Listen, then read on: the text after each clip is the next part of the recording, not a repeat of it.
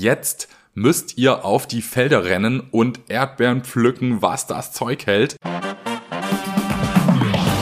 Ofenschlupfer, der süße Genießer-Podcast frisch aus dem Backofen mit Markus Hummel. Und damit herzlich willkommen zur zweiten Folge von Ofenschlupfer. Und an dieser Stelle möchte ich mich ganz herzlich bei euch bedanken, dass ihr die erste Folge so fleißig gehört habt und dass ihr auch an der Umfrage teilgenommen habt, die ich auf dem Instagram-Profil des Podcasts gepostet habe. Für alle, die nicht mehr wissen, welche Seite das ist, gebt einfach Ofenschlupfer Podcast bei Instagram ein und da findet ihr alle Infos rund um den Podcast und eben auch diese eben angesprochene Umfrage. Denn in der letzten Folge, da ging es ja um Ofenschlupfer und ich wollte von euch wissen, ob für euch eine Süßspeise als Hauptgang zählt oder als Nachspeise. Und ich habe da ja schon mal so äh, ein bisschen vorausgegriffen und behauptet, ich wüsste genau, wie das Ergebnis dieser Umfrage sein würde. Aber tatsächlich habt ihr mich eines Besseren belehrt, denn das Ergebnis fiel komplett anders aus, als ich's erwartet habe. Ich dachte nämlich, so aus meinem Umkreis, da höre ich das zumindest immer, dass die meisten von euch Team Nachspeise sein werden, also Süßspeisen lediglich als Nachspeise essen. Aber ihr habt mich eines Besseren belehrt, ihr seid alle Team Hauptgang und das freut mich natürlich, denn dann seid ihr hier genau an der richtigen Stelle, denn hier bekommt ihr was Süßes auf die Ohren und auch zum Backen und zum Probieren. Und wenn wir gerade beim Thema süß sind, was passt denn dann besser als die Erdbeerzeit? Wir sind mitten in der Erdbeersaison und die Felder sind voll mit prallen roten Früchtchen. Das liegt wahrscheinlich daran, dass die letzten zweieinhalb Wochen durchgehend die Sonne gescheint hat und kein einziges Tröpfchen Regen gefallen ist, was natürlich für die Natur trotzdem ganz wünschenswert wäre. Aber für die Erdbeeren war das genau das richtige Wetter, denn die sind jetzt richtig schön reif und richtig schön süß. Und die Erdbeersaison, die beginnt ja so ungefähr Mitte Mai und geht bis Anfang Mitte August. Das heißt, jetzt müsst ihr auf die Felder rennen und Erdbeeren pflücken, was das Zeug hält. Denn genau jetzt ist die Zeit, in der sie am allerleckersten schmecken. Und darum werde ich euch heute auch ein neues Rezept präsentieren. Und zwar für einen leckeren Erdbeerkuchen. Mit selbstgemachtem Biskuitboden, selbstgemachtem Pudding und selbstgemachtem Tortenguss. Aber bevor wir loslegen, gibt's erstmal ein paar Fun Facts zum Thema Erdbeere. Die Fun Facts. Hihi. Was vielleicht die wenigsten von euch wissen, eine Erdbeere ist in Wirklichkeit überhaupt keine Beere. Die eigentliche Frucht an der Erdbeere sind nämlich diese kleinen gelben Pünktchen, die ihr auf der Erdbeere sehen könnt. Das sind kleine Nüsschen. Darum wird eine Erdbeere auch zu den Sammelnussfrüchten gezählt. Und dieses schöne rote Fruchtfleisch, was ihr an der Erdbeere seht, das ist nur eine Scheinfrucht, die die Erdbeere ausbildet, damit die Vögelchen kommen und die kleinen Nüsschen abpicken und überall in der Weltgeschichte verteilen, damit überall noch mehr Erdbeeren wachsen.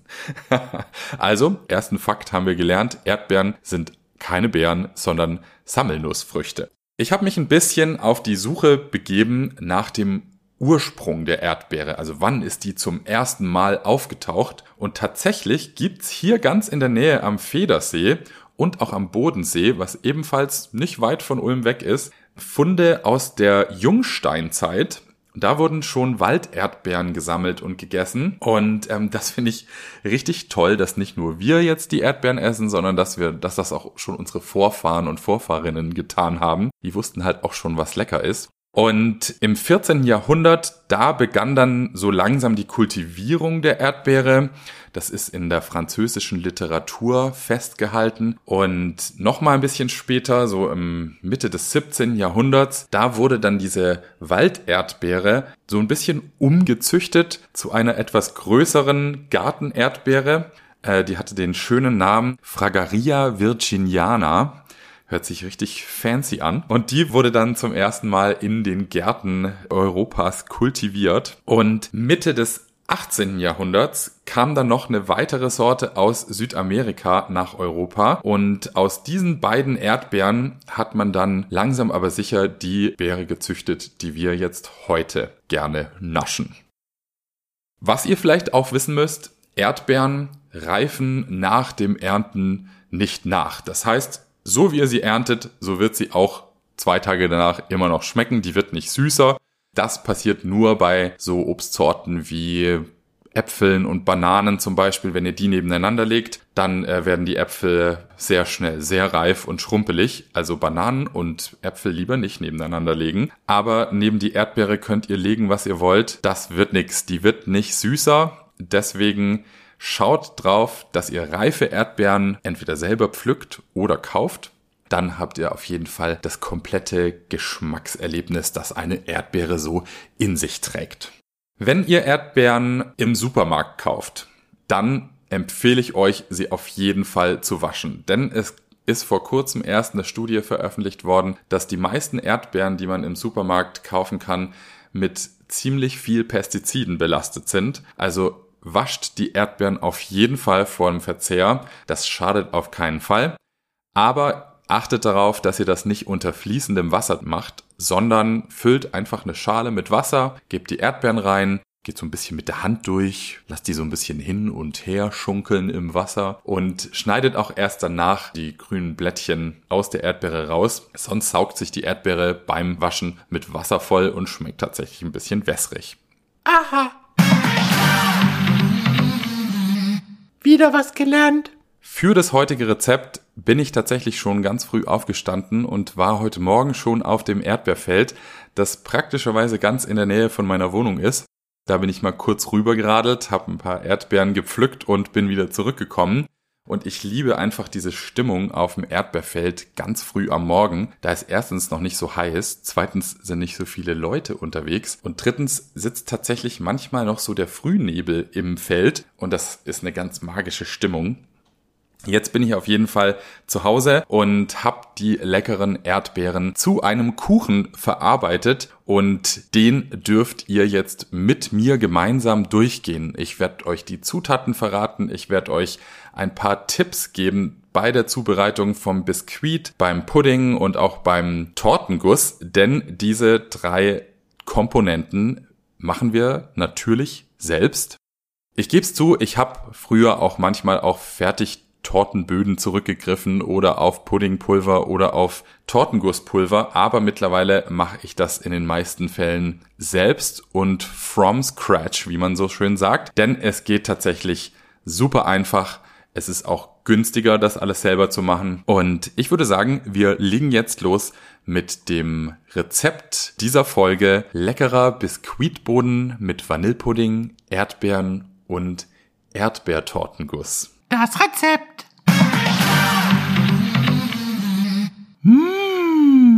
Ich habe es gerade schon gesagt, wir gehen jetzt gemeinsam die Zutaten und die Zubereitung durch.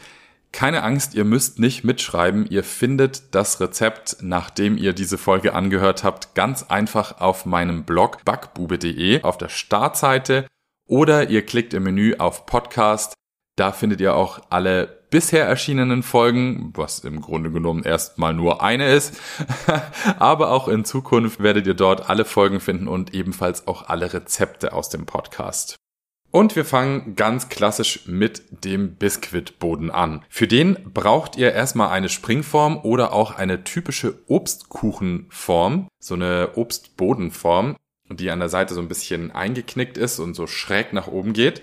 Aber es klappt auch in der Springform. Und diese Form, die fettet ihr jetzt erstmal schön aus und streut sie dann anschließend mit Semmelbröseln aus. Ihr könnt das auch mit Mehl machen. Ich benutze aber lieber Semmelbrösel, da das noch so ein bisschen Crunch in den Rand gibt.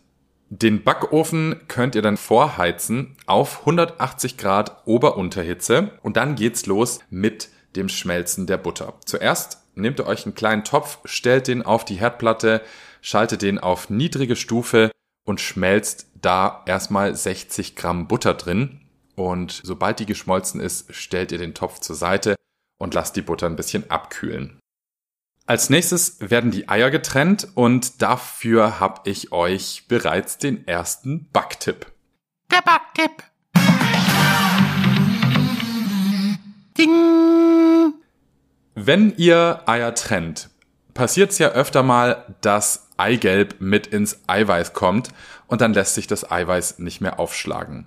Deswegen mein Tipp an euch, wenn ihr Eier trennt, dann stellt neben die Schüssel, in der ihr das Eiweiß schlagen wollt, noch zwei kleine weitere Schüsseln. Und in eine der beiden könnt ihr das Ei aufschlagen und quasi das Eiweiß in die eine kleine Schüssel füllen und das Eigelb in die zweite kleine Schüssel. Und dann nehmt ihr diese kleine Schüssel mit dem Eiweiß und schüttet das von der kleinen in die Hauptschüssel rein. Und so verfahrt ihr auch mit den zwei weiteren Eiern. Also immer zuerst das Ei an der kleinen Schüssel aufschlagen und das Eiweiß in diese reinfüllen. Und sollte da dann nämlich Eigelb mit reinkommen, müsst ihr immer nur ein Ei ersetzen und nicht das komplette Eiweiß in der großen Schüssel.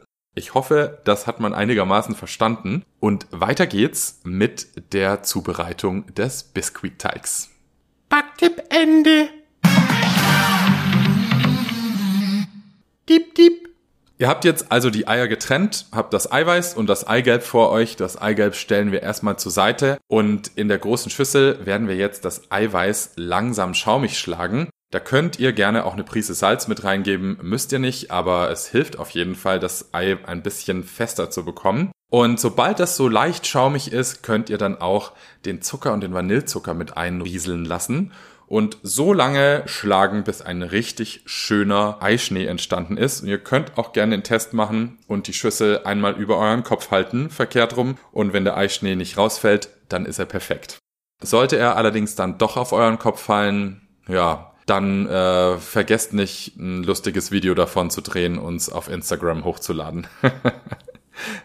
Nun, wenn das Eiweiß also aufgeschlagen ist, könnt ihr in einer kleineren Schüssel auch das Eigelb ein bisschen aufschlagen, auch mit dem Handrührgerät, und dann dieses Eigelb unter die Eischneemasse heben und schön miteinander verrühren, aber nicht zu fest und auch nicht zu lang, denn sonst geht euch das Volumen aus dem Eischnee verloren. Dann könnt ihr in einer weiteren Schüssel Mehl und Backpulver mischen und in drei Schritten mit zum Eischnee sieben und ebenfalls wieder vorsichtig unterheben, sodass einfach die Luft in diesem schönen Schaum drin bleibt. Und ganz zum Schluss lasst ihr dann die abgekühlte flüssige Butter in einem dünnen Strahl mit in die Schüssel reinlaufen, während ihr vorsichtig mit dem Schneebesen weiterrührt. Und wenn alles gut verbunden ist, füllt ihr diesen Teig in die vorbereitete Backform und backt den Biskuitboden dann etwa 25 Minuten im vorgeheizten Backofen. Und ja, man sagt ja ganz oft in der Mitte, also auf der mittleren Schiene. Aber was macht man, wenn der Ofen nur vier Schienen hat? Dann gibt's keine Mitte. Deswegen sage ich am meisten macht die zweite Schiene von unten Sinn. Damit ist eigentlich die Mitte im Ofen am besten getroffen. Sabalot. Ja, und während der Kuchen so vor sich hin backt, könnt ihr den Pudding zubereiten. Und dafür solltet ihr kein Puddingpulver nehmen, sondern macht das einfach selbst. Ihr braucht nur Speisestärke, Zucker, eine Vanilleschote und Milch dafür. Mehr ist es nicht. Mehr ist auch nicht in dem Tütchen drin. Da sind dann noch irgendwelche Farbstoffe mit drin, um das schön gelb zu machen aber das brauchen wir nicht. Wenn euer Pudding unbedingt gelb sein soll, könnt ihr noch ein Eigelb am Schluss mit reinrühren, aber ein klassischer Vanillepudding ist eigentlich weiß und nicht gelb. Nehmt auf jeden Fall erstmal 500 Milliliter Milch und gießt so etwa 50 bis 60 Milliliter davon in eine kleine Schüssel. Den Rest davon in einen Topf und in diesem Topf könnt ihr die Milch zum Kochen bringen. Währenddessen verrührt ihr die Speisestärke und den Zucker und das Mark einer Vanilleschote mit den 50 Millilitern Milch, die ihr zur Seite genommen habt und rührt das schön glatt.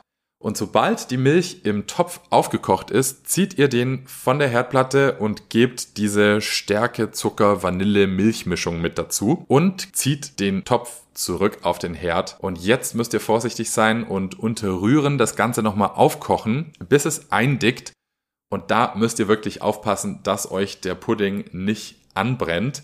Also schön vorsichtig sein, immer gut rühren und wenn ihr merkt, oh, es kocht zu viel, dann lieber den Topf vom Herd ziehen und äh, die Platte ausschalten und neben der Herdplatte weiter rühren. Und das ist auch schon euer Vanillepudding. Wenn ihr den jetzt unbedingt noch gelb haben wollt, könnt ihr zwei Esslöffel von dieser heißen Puddingmasse in eine kleine Schüssel geben, mit einem Eigelb verrühren und das dann zurück in die Puddingmasse mit reinrühren. So bekommt ihr noch ein bisschen gelbe Farbe rein. Wenn ihr das Ganze vegan haben wollt, nehmt ihr einfach Pflanzenmilch und gebt am Ende statt einem Eigelb ein bisschen Kurkuma mit dazu und schon habt ihr einen gelben Vanillepudding. Aber wie gesagt, eigentlich ist Vanillepudding weiß.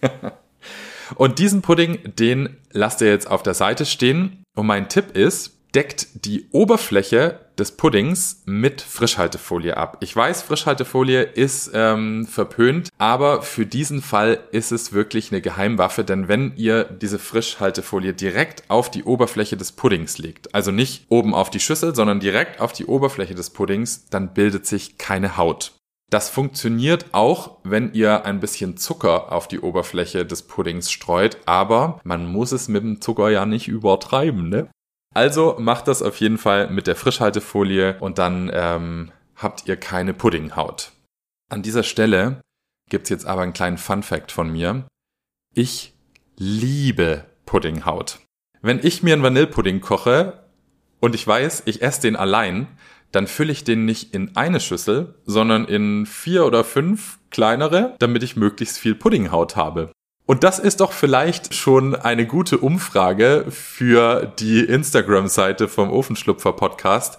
Seid ihr Team Puddinghaut oder seid ihr Team lieber nicht Puddinghaut?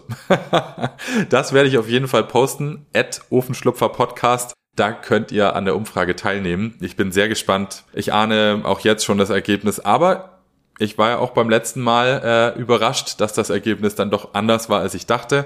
Also viel Spaß beim Abstimmen.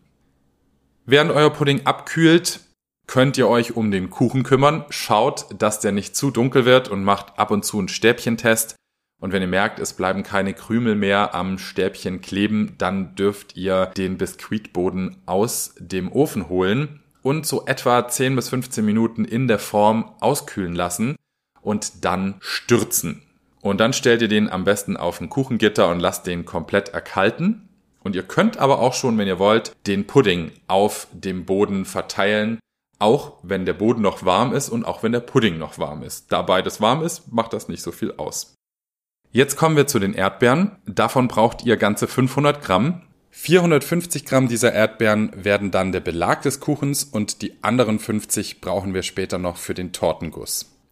Also zuerst einmal wascht ihr die Erdbeeren und ihr habt's euch sicherlich gemerkt, nicht unter fließendem Wasser, sondern in einem schönen Wasserbad. Einfach kurz durchwaschen, das Wasser abschütten und die Erdbeeren abtropfen lassen und dann erst das Grün wegschneiden. Dann nehmt ihr 450 Gramm Erdbeeren und schneidet die in Viertel. Und wenn ihr den Pudding schon auf eurem Boden drauf habt, könnt ihr jetzt die Erdbeeren auf dem Pudding drapieren. Wenn der Pudding noch nicht drauf ist, macht ihr den Pudding auf den Biskuit und dann die Erdbeeren obendrauf. Das dürft ihr arrangieren, wie ihr wollt. Ihr könnt die in einem wunderschönen Zickzackmuster drauflegen. Ihr könnt die einfach aufhäufen, als wäre das so ein zufällig hingefallener Haufen Erdbeeren. Ihr könnt Muster draus legen, was auch immer ihr möchtet. Das bleibt euch überlassen. Hauptsache, ihr packt 450 Gramm auf den Kuchen drauf. Denn je mehr Erdbeeren, umso besser. Und jetzt dürft ihr die restlichen 50 Gramm Erdbeeren auch hernehmen. Die brauchen wir nämlich jetzt für den Tortenguss und den machen wir selber und zwar ganz ohne Päckchen. Der Backtipp. Ding. Um nämlich einen Tortenguss für einen Obstkuchen zu machen, braucht ihr kein Fertigpäckchen kaufen. Das einzige, was ihr dafür braucht, ist Flüssigkeit und Speisestärke. Mehr braucht ihr nicht. Und diese Flüssigkeit, das kann entweder ein Früchtetee sein, ein Fruchtsaft oder eben frisch püriertes Obst. Und das machen wir jetzt. Wir nehmen die übrigen 50 Gramm Erdbeeren und packen die zusammen mit 200 Milliliter Wasser in einen hohen Rührbecher. Wenn ihr wollt, könnt ihr noch einen Esslöffel Puderzucker dazugeben. Das müsst ihr nicht. Je nachdem, wie süß die Erdbeeren sind, könnt ihr aber machen. Und dann püriert ihr das Ganze und rührt anschließend auch noch die Speisestärke mit dazu. Ich habe 10 Gramm Speisestärke genommen, das reicht für 250 Milliliter Flüssigkeit eigentlich super aus. das gebt ihr jetzt in einen kleinen Topf und bringt das Unterrühren zum Kochen. Und ihr werdet merken, das dickt bereits beim Kochen richtig schön ein. Und sobald die Masse kocht, zieht ihr den Topf einfach vom Herd und lasst das ungefähr eine halbe Minute abkühlen und dann nehmt ihr euch einen Esslöffel und gebt diesen fruchtigen Tortenguss über die Erdbeeren drüber. Versucht alles schön abzudecken und das macht auch nichts, wenn an der Seite ein bisschen was runterläuft. Das ist alles schön und essbar und schmeckt lecker. Also darf das ruhig auch über die Seite runterlaufen. Das ist schließlich selbst gebacken und nicht von der Maschine gemacht, also darf man auch sehen, dass es selbst gemacht ist. Und so einfach könnt ihr euch einen Tortenguss zubereiten. Das geht natürlich auch mit jedem anderen Obst. Ihr könnt auch einen Pfirsichtortenguss für den Erdbeerkuchen machen oder einen Himbeerguss. Das bleibt ganz euch überlassen. Auf jeden Fall schmeckt's viel, viel besser als ein gekaufter. Da mache ich das doch lieber aus frisch pürierten Erdbeeren und habe einen richtig schönen, frischen, fruchtigen Kuchen. Backtipp Ende. Diep, diep. Und wenn euch jetzt das Wasser im Mund zusammengelaufen ist, dann geht einfach jetzt schon auf meinen Blog backbube.de. Da findet ihr das Rezept für den Erdbeerbiskuit Vanillepudding Erdbeergusskuchen. Da seht ihr auch Fotos davon und dann wird euch das Wasser noch viel mehr im Mund zusammenlaufen. Ich hoffe auf jeden Fall, dass ihr jetzt Appetit bekommen habt auf diesen Kuchen und dass ihr ihn ausprobiert. Und wenn ihr das tut und ihn auf Social Media hochladet, dann verlinkt mich gerne at Backbube oder at Ofenschlupfer Podcast, wie ihr wollt. Ihr könnt auch beides nehmen. Ich weiß, es ist kompliziert, aber ich habe nun mal diese zwei Profile und habe mir einfach gedacht, ich werde sie auch beide behalten. Und ich würde mich sehr freuen, wenn ihr den Kuchen ausprobiert und wenn ihr mir Feedback gebt. Das dürft ihr mir gerne auf Instagram als Nachricht schicken oder auch unter dem Post kommentieren, was das Zeug hält. Da würde ich mich sehr drüber freuen. Und das war auch schon die zweite Folge Ofenschlupfer Podcast. Ich hoffe, es hat euch genauso gefallen wie beim letzten Mal und ich hoffe, dass ihr jetzt so richtig schön im Erdbeerhimmel schwelgt. Wenn es euch gefallen hat, dann abonniert gerne meinen Podcast und erzählt euren Freundinnen davon, dass es einen neuen Bug-Podcast auf dieser Erde gibt, den man unbedingt anhören soll. Ihr dürft mir gerne Feedback und vielleicht auch Verbesserungsvorschläge schicken, gerne auch Wünsche, welches Rezept ich mir als nächstes vorknöpfen soll. Und ich hoffe, wir hören uns in zwei Wochen wieder. Was es da gibt, das weiß ich ehrlich gesagt noch nicht, aber es wird auf jeden Fall lecker. In diesem Sinne, möge der Schneebesen mit euch sein. Das Ende. beep, beep.